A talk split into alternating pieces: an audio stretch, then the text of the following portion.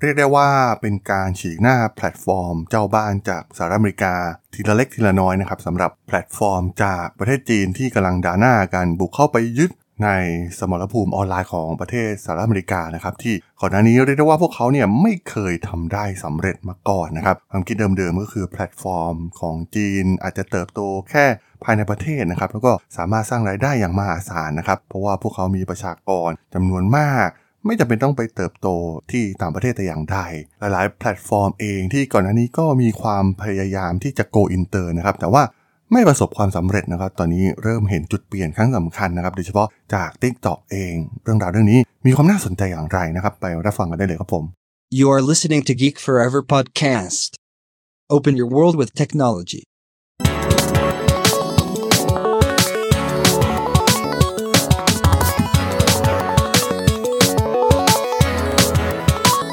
This is Geek Story.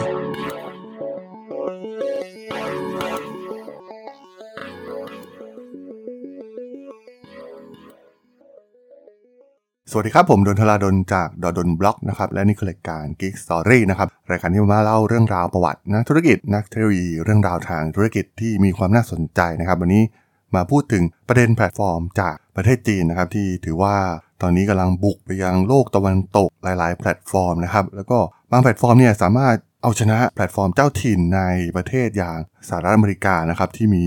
เจ้าถิ่นที่เป็นบริษัทเทคโนโลยียักษ์ใหญ่จากซิลิคอนวัลเลย์เองนะครับ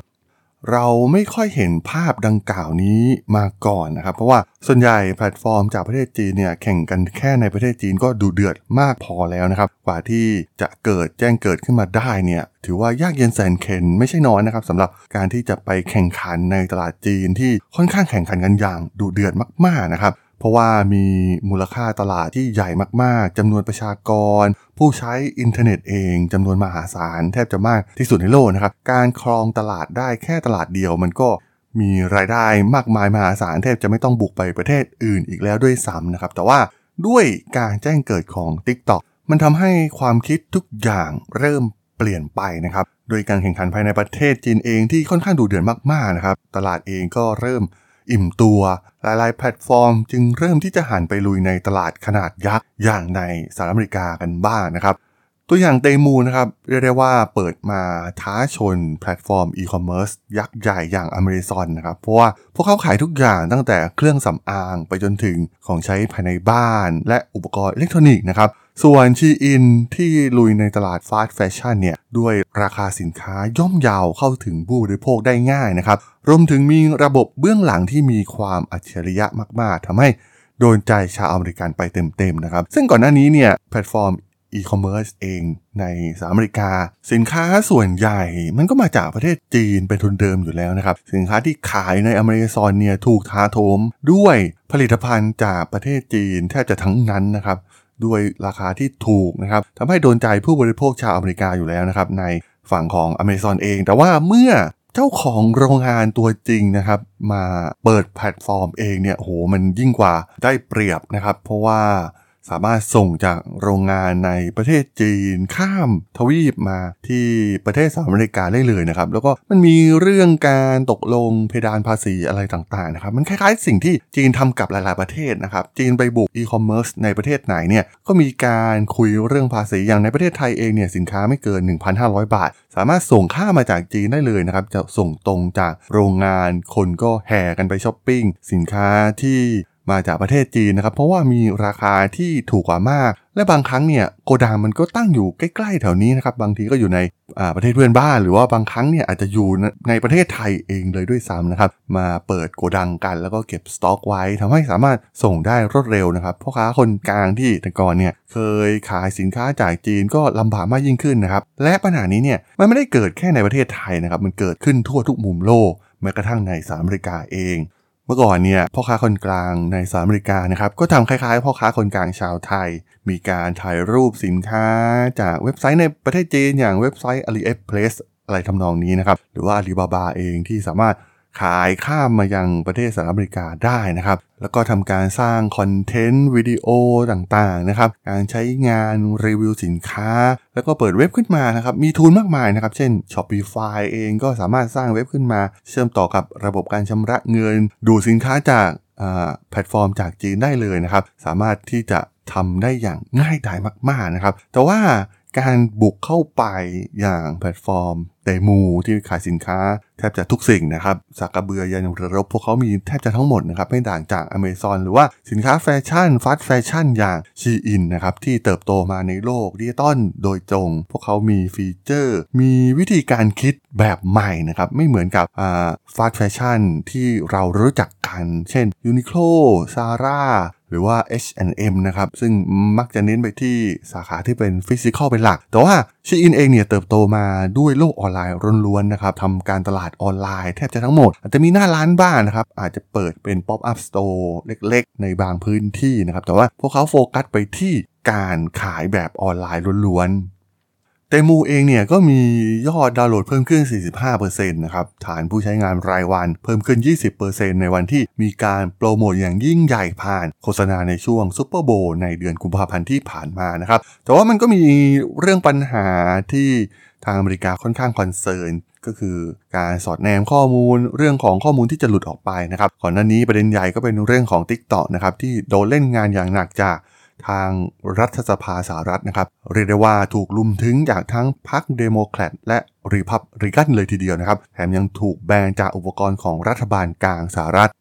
ล่าสุดอีก 2 แพลตฟอร์มน้องใหม่อย่าง Shein และ Temu ก็กำลังเป็นเป้าหมายล่าสุดของรัฐบาลสหรัฐนะครับ หลังจาก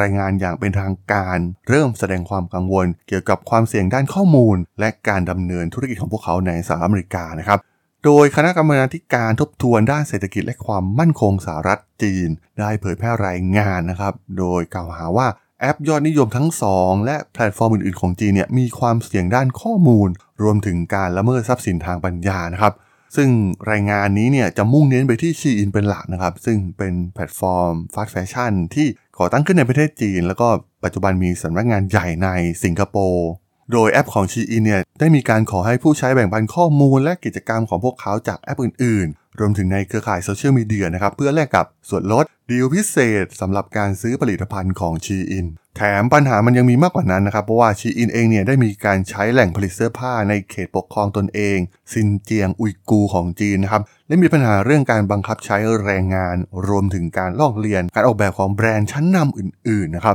ส่วน Temu เองเนี่ยเป็นแพลตฟอร์มช้อปปิ้งออนไลน์ของ Pinduoduo Holdings นะครับ ซึ่งแน่นอนว่าพวกเขาได้รับความนิยมในประเทศจีนอยู่แล้ว เพิ่งถูกแบนจาก Google Play ใน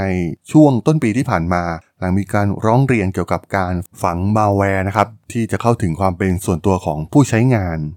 แม้จะมีปัญหาในเรื่องภาครัฐนะครับ แต่ว่าผู้บริโภคชาวอเมริกันกลับไม่สนใจนะครับ เพราะว่ามันเป็นทางเลือกใหม่ และเบื่อกับเรื่องเก่าๆที่เกิดขึ้นจากแพลตฟอร์มของอเมริกาเองนะครับ ไม่ว่าจะเป็นปัญหาข้อมูลหลุดจากเคสของ Cambridge Analytica นะครับของ Facebook หรือการผูกขาดและไร้ซึ่งการพัฒนานวัตกรรมใหม่ของแพลตฟอร์มอีคอมเมิร์ซอันดับหนึ่งอย่าง Amazon นะครับ ความนิยมของ Temu เนี่ยดึงดูดผู้บริโภคสหรัฐให้หันมาซื้อสินค้าที่ผลิตในจีนนะครับ ตัวอย่างเช่นถุงมือกันหนาวราคา 4 ดอลลาร์ หรือในแพลตฟอร์มอย่าง Shein เนี่ยที่สามารถซื้อกางเกงและกิ้งได้ในราคาเพียง 5.5 ดอลลาร์มันเหมือนเป็นการตีแสกหน้าแพลตฟอร์มอเมริกาอย่างอเมซอนเห็นได้ชัดมากๆนะครับ เอาจริงๆใน Amazon เนี่ยก็อย่างที่กล่าวไปนะครับมันก็เต็มไปด้วยสินค้าจีน เป็นทุนเดิมอยู่แล้วนะครับแต่ว่าการได้ซื้อจากผู้ผลิตโดยตรง ยังไงมันก็คุ้มกว่ามากนะครับ รวมถึงลูกเล่นต่างๆ ที่ทางแพลตฟอร์มของจีนเนี่ยถนัดอยู่แล้วนะครับ เป็นสิ่งที่มีจุดเด่นเหนือตลาดอีคอมเมิร์ซที่จืดชืดมากๆ ของแพลตฟอร์ม อย่าง Amazon โดยสิ้นเชิงเลยก็ว่าได้นะครับ หรือว่า TikTok เองที่ถูกใจคนรุ่นใหม่เป็นอย่างมากเรียกได้ว่าตีเข้าไปยังกล่องดวงใจของประชาชนชาวอเมริกันนะครับ เพราะว่าการแย่งส่วนแบ่งของกลุ่มคนรุ่นใหม่ได้มากเท่าไหร่เนี่ย ก็จะผลักดันคนกลุ่มอื่นๆ เข้ามาในแพลตฟอร์มได้มากยิ่งขึ้นนะครับ เหมือนที่ Facebook เคยทำมาได้สำเร็จมาแล้วนั่นเองว่าแพลตฟอร์มอย่าง Snapchat เองนะครับก็ตีที่กลุ่มคนรุ่นใหม่เป็นหลักก่อน ก่อนที่จะดึงดูดคนรุ่นอื่นๆ เข้ามาในภายหลัง แน่นอนว่า TikTok Shein และ Temu เนี่ยจะไม่ใช่แพลตฟอร์มทางด้านเทคโนโลยีรายสุดท้าย ที่สามารถที่จะเชื่อมต่อกับลูกค้าในสหรัฐโดยตรง กับโรงงานในประเทศจีนนะครับเพราะว่าอีกไม่นาน เทคโนโลยียานยนต์ไฟฟ้า หรือสินค้าอื่นอีกมากมายที่ผลิตในจีนนะครับกำลังเตรียมความพร้อมที่จะเข้ามาลุย และยึดครองตลาดอเมริกา หลังเห็นความสำเร็จของรุ่นพี่อย่าง TikTok เตมูและชีอินทำได้สำเร็จมาแล้วนั่นเองครับผมสำหรับเรื่องราวของความสำเร็จของ TikTok ชีอินเตมูในตลาดสหรัฐอเมริกาใน EP นี้ ผมก็ต้องขอจบไว้เพียงเท่านี้ก่อนนะครับสำหรับเพื่อนๆที่สนใจเรื่องราวทางธุรกิจ เทคโนโลยีและวิทยาศาสตร์ใหม่ๆ ที่มีความน่าสนใจก็สามารถติดตามมาได้นะครับ ทางช่อง Geek Forever Podcast ตอนนี้ก็มีอยู่ในแพลตฟอร์มหลักๆ ทั้ง Podbean Apple Podcast Google Podcast Spotify YouTube แล้วก็จะมีการอัปโหลดลงแพลตฟอร์ม Blockdit ในทุกๆ ตอนอยู่แล้วด้วยนะครับ ถ้ายังไงก็ฝากกด Follow ฝากกด Subscribe กันด้วยนะครับ แล้วก็ยังมีช่องทางหนึ่งในส่วนของ Line แอดที่ a d ธราดล t h a R A D H O L สามารถแอดเข้ามาพูดคุยกันได้นะครับ ผมก็จะส่งสาระดีๆ พอดแคสต์ดีๆ ให้ท่านเป็นประจำอยู่แล้วด้วยนะครับ